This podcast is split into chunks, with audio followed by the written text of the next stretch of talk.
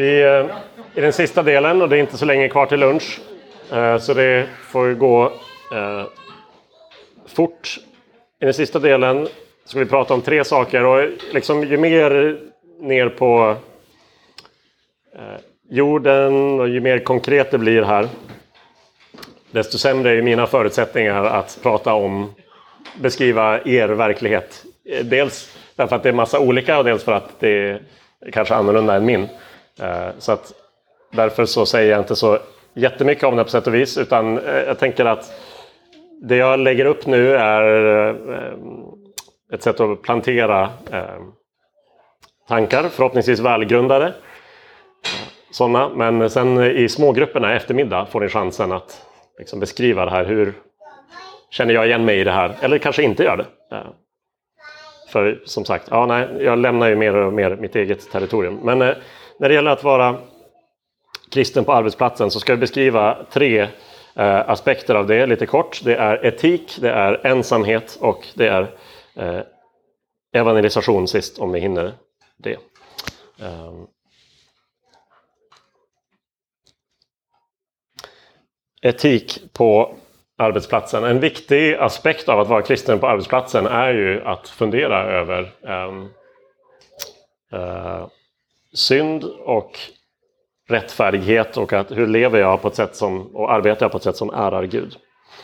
Och för att kunna göra det på ett bra sätt så tror jag att vi behöver eh, förstå synd både som de, i, i dess liksom personliga, mindre eh, eller mer direkta aspekter. Att fuska med kvitton, flörta med en kollega som är gift eller om jag själv är gift. Alltså, ni fattar, det är liksom den privata moralen om man säger så. Men att synd också yttrar sig på mer systematiska, eller systemiska eller kollektiva sätt. Eh, man kan vara i en bransch som är helt genomsyrad av falsk marknadsföring eller löften som man inte tänker leverera på. Eller eh, ett företag vars liksom, affärsidé bygger på underleverantörer med dåliga eh, arbetsvillkor. Det kan göra oss väldigt obekväma att prata om systemisk synd därför att man, det blir direkt mycket mer komplicerat att fundera på vad, vad, har jag för del i det här? Är jag ansvarig för det? Um, så det är viktigt att skilja på dem och säga att jag har ju mycket mer direkt ansvar för min personliga syn. Men jag tror också en ärlig eh, en ärlig och kristen blick på världen så behöver vi vara öppna för att kunna se att men när människor far illa och det är satt i system eller liksom görs på ett institutionaliserat och systematiskt sätt så är det också en aspekt av syndafallet. Det hade inte varit så här om det inte vore för synd. Jag kanske inte bär personligt ansvar för det men jag borde ändå kalla det för vad det är och fundera på mm, hur existerar jag som kristen i ett sådant system i så fall. Det kommer att vara en av de allra svåraste sakerna för en kristen i sitt arbete. I våra arbeten så, så kan vi känna av den här eh, eh, spänningen mellan det här är väldigt abstrakt då, men struktur och riktning. Så att struktur det är så här goda saker som en del av skapelsen, som en stat eller en, en marknad. Eh, det är bra saker. Vi behöver en stat, vi behöver ledarskap, vi behöver en marknad där, där varor kan byta händer. Men de här goda strukturerna, när synden genomsyrar världen så riktas de här strukturerna ofta mot fel ändamål. Så en stat kan bli korrupt, kan bli korrumperad, den kan tjäna sig själv eh, och sina egna ledare snarare än medborgarna.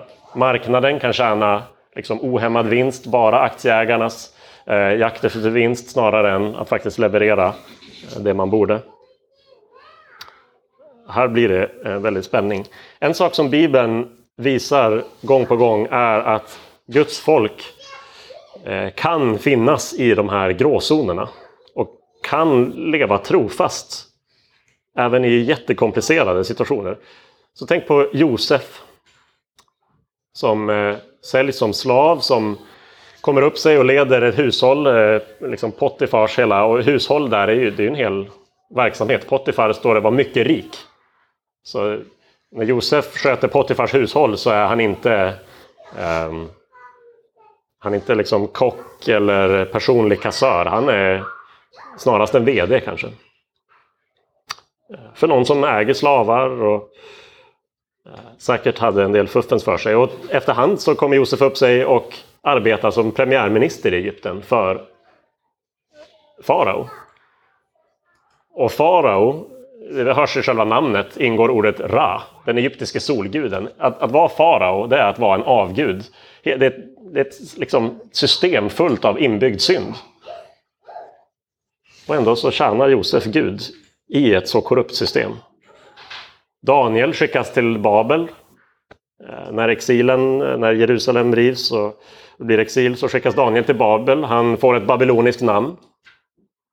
Som sannolikt var inspirerat av babyloniska gudar. Han tjänar en babylonisk kung som är fiende till Guds folk.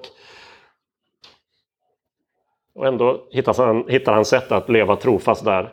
Ester ingår i en kung, i den persiske kungens harem, vinner en skönhetstävling. Alltså det är liksom inte de mest pittoreska kristna yrkena här. Uh, av herde, sjuksköterska, uh, ni vet de här enkla yrkena. Erastus i Nya Testamentet beskrivs som Korints kassör. Ett av de högsta ämbetena i en romersk stad. Garanterat en del komplicerade etiska situationer där. Erastus får vi inte veta så mycket om, men om man skulle studera Josef, Daniel och Ester så kan man se å ena sidan att de, de har liksom en flexibilitet på något sätt, där de accepterar världens villkor. Om du vill kalla mig ett babyloniskt namn, okej, okay, jag får leva med det. Jag förtjänar en kung som inte är god. Då gör de det bra. De gör det flitigt. De försöker inte fuska då, att det här är en dålig kung så jag jag gör så lite jag kan på jobbet. Utan de ärar tvärtom Gud genom att göra jobbet väl, även för en ond kung. Och samtidigt ser vi att de har ett mod. De, de hittar en linje någonstans. Daniel säger, jag kan inte äta den här maten. Jag kommer att gå och be till min Gud. De, de, de drar en linje någonstans. Jag har lyssnat på en en person eh, som jag även har träffat och fått intervjua lite grann om det här eh, som heter Ross Hendry och har varit VD för flera olika företag i England. Han har ställt upp i parlamentsleda eh, i valet till parlamentet i England men ehm, inte suttit i parlamentet. Men han beskrev det som en av de viktigaste sakerna som han hade gjort var att hitta vissa sådana linjer där han säger här gör jag inte som mina kollegor. I hans fall var det till exempel att Ehm, redovisa kvitton för de faktiska utgifter han hade haft istället för att acceptera schablonersättningar som alla hans kollegor som gick plus på sådana här schablonbelopp när man var på konferens och sånt där. Och det var liksom ett sätt att bara gå, gå med vinst och skaffa sig pengar som man inte egentligen skulle ha rätt till. Men alla gör så. Sa han, men här drar jag en linje, jag ställer mig på den här sidan av den här linjen, jag lämnar in kvitton. Även om min chef tycker jag är krånglig så, så har jag valt det här. Och han sa, när jag ställdes inför svårare etiska beslut så hade jag, jag hade hållit en linje och det är lättare att hålla en annan linje längre fram. Så små besluten liksom formar de större. Han refererar även till en, en eh, författare, eh, eller en professor på Harvard som, som sa något i stil med att um, hur var det nu? De tre livets, livets tre viktigaste frågor var vad ska jag jobba med, vem ska jag gifta mig med och hur ska jag undvika att hamna i fängelse? Eh, och så, för som Harvard-professor så hade han sett alla, liksom av alla som gick ur min avgångsklass eh, från Harvard så satt hälften i fängelse för olika ekonomiska fiffel. Eh, eh och hans, hans teori, eller hans, hans eh, liksom, eh, fynd när han hade undersökt hur hade de hamnat där, det var att de hade kompromissat en gång. Och när de väl hade kompromissat en gång när, er, när liksom möjligheten att kompromissa igen erbjöds så räknade de aldrig den första kompromissen. Den har jag redan gjort. Jag räknar bara den nya, liksom marginalkostnaden för att göra ytterligare, flytta den här linjen lite grann. Istället för att tänka på hela. Så de ökade hela tiden utan att se. Jag kompromissar mer och mer. Tänkte bara på den lilla nya komponenten. Och till slut så sitter de i fängelse. Så att, att hitta de där linjerna um, jag kan inte tala om för dig vilken linje det är exakt, åtminstone inte härifrån eh, inför alla. Så. Men att, att ha principen att det kan komma situationer där jag behöver lyda Gud och vara beredd att lida för det. Kanske tappa ett jobb eller missa en befordran eller någonting sånt. Det, det måste finnas som en mental möjlighet åtminstone. Annars är jag beredd att ställa upp på vad som helst. Men det är uppmuntrande att de här fyra exemplen finns. Och det finns ett, ett annat jätteintressant ställe i Första Kungaboken 18. Första Kungaboken 19 är välkänd. Eh, det är eld från himlen ner på ett altare. Elia eh, är där va? och alla ser att det är Gud som är Gud, inte Bal. kapitlet innan så träffas två personer, profeten Elia som är känd och Obadja som är ganska anonym.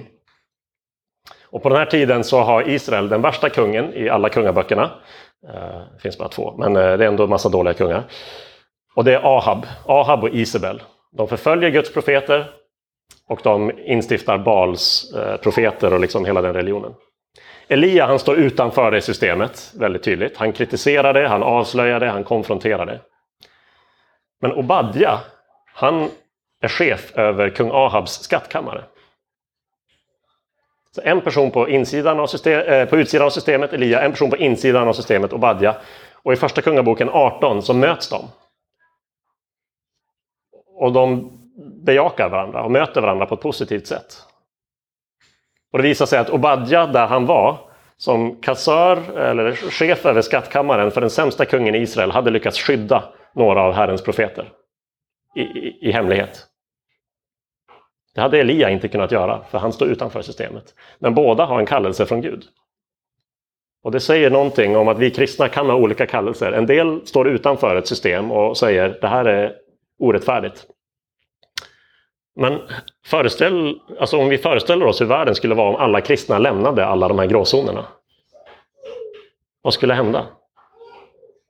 Ett sådant exempel är Hollywood, där det är ganska få kristna manusförfattare, regissörer och så vidare. Och kristna ondgör sig över varför görs det så dålig film, varför handlar alla berättelser om det här? Så här, Ja, var är ni någonstans? Var, varför skriver inte ni de bästa manusen? Och det är, så tänker jag att vi ska tänka med näringsliv och med, med rättsapparat och olika saker. Det kommer vara gråzoner. Eh, akademin, det kommer, det kommer vara svårt och komplicerat att vara kristen där. Men vad viktigt och vad bra när det finns kristna som, som vågar gå in där och samtidigt gör det med, med en kompass som säger det här kompromissar jag inte med. Eh, så där tror jag det är viktigt för oss att hitta sätt att, att bejaka våra olika kallelser. Eh, så att vi kan stötta varandra. För jag, kan, alltså, jag tänker att vi alla behöver människor i våra liv som i grund och botten är för oss. Men som just därför kan säga till oss Gjorde du rätt när du gick över den där gränsen? Eller som vi kan komma till och ställa en fråga. Men om vi, om vi liksom från början bara har sagt hur kan, du, hur kan du tjäna Gud i den där branschen? Då hjälper vi inte varandra. Så det är några tankar om det. Oj, oj, oj, nu måste vi snabba oss. Eh, ensamhet kommer vara ett annat svårt, eh, en annan svår aspekt av att vara kristen i, i arbetslivet för många av oss. Eh, Å ena sidan ska vi tänka att vara kristen ute i världen, det är precis där Gud vill ha mig. Eh, som jag sa, vad, vad händer om kristna liksom retirerar från alla branscher som är komplicerade eller där vi är ensamma? Det blir inte bra. Men ensamhet kommer vara en stor utmaning. Och några tankar om hur vi kan motverka det är för det första så behöver jag kristna vänner i allmänhet och gärna en hemgrupp eller åtminstone nära kristna vänner där jag liksom kan ställa den här frågan. Hur skulle ni hanterat den här situationen? eh, på jobbet. Eh, men om det dessutom är kristna som faktiskt finns på samma arbetsplats så blir det lättare för, varandra, för, för oss att um, känna igen situationerna och hjälpa varandra i dem. Och kan jag inte hitta kristna på samma arbetsplats så önskar jag att vi kunde se mer i Sverige av ment mentorskap och yrkesnätverk. Alltså det, det, finns och har funnits länge kristna läkare och medicinare. Uh, I övrigt verkar det vara ganska ont om sådana yrkesnätverk för kristna inom ett visst uh, skrå eller arbetsfält. Och det skulle ju någon potentiellt kunna göra något åt. Genom att försöka organisera sig med andra kristna som kan, som kan träffas ibland eller eh, ha digitala möten eller bara stötta varandra. Och pensionärer eller äldre erfarna kan vara tillgängliga för de som är yngre och på väg in i en bransch. Här skulle vi kunna eh, fundera på, liksom, kallar Gud mig till att vara mentor åt någon? Eh, eller hur gör vi för att få till sånt? Eh, kort i slutet. Jag har inte velat lägga tonvikten på evangelisation för det hade varit att liksom riskera att falla tillbaka i det här med att arbetet har liksom bara ett värde om, om du dessutom evangeliserar på rasten. Och jag har verkligen velat lägga tonvikten på att arbetet har ett inneboende värde. Samtidigt så är ju vårt arbete är ett av de ställena där vi har mest tid med andra människor. Där vi bygger relationer med andra människor.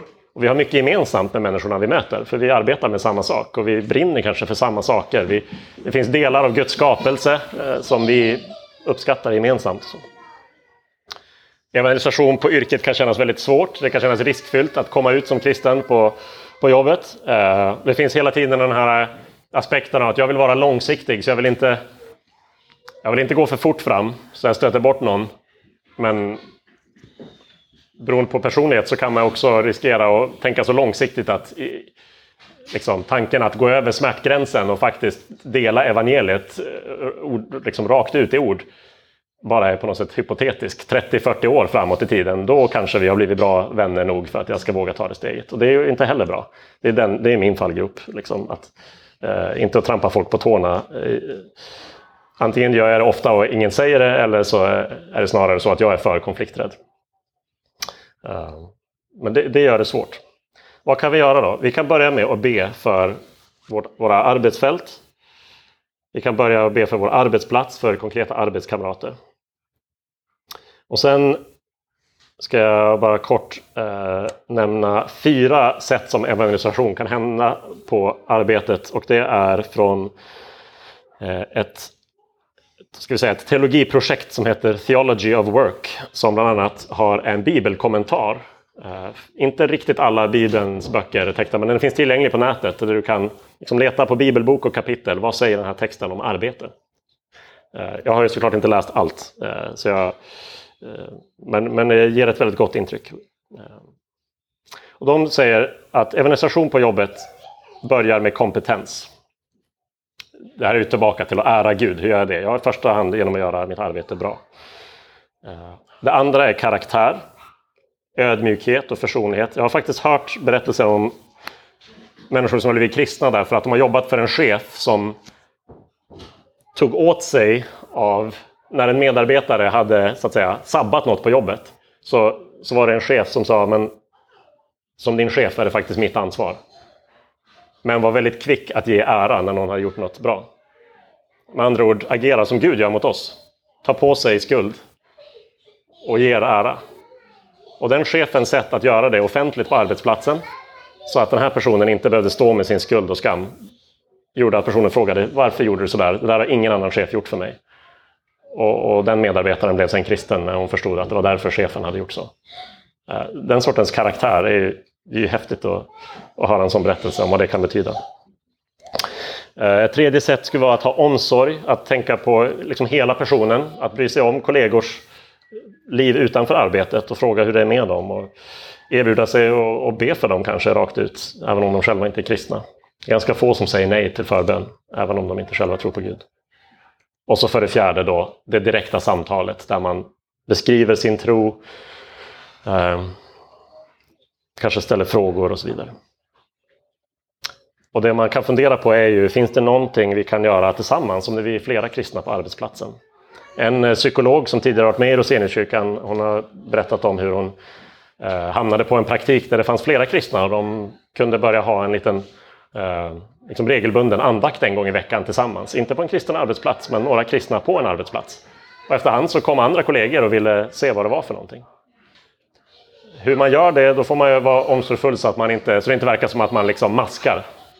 Man kanske behöver kolla med sin chef. Är det här okej? Okay? Går det bra? Får vi bjuda in andra? Eller liksom känna sig för så att man gör det vist. Så att det inte verkar som att, så att det inte sänker förtroendet hos kollegorna. Men någonting man faktiskt kan göra.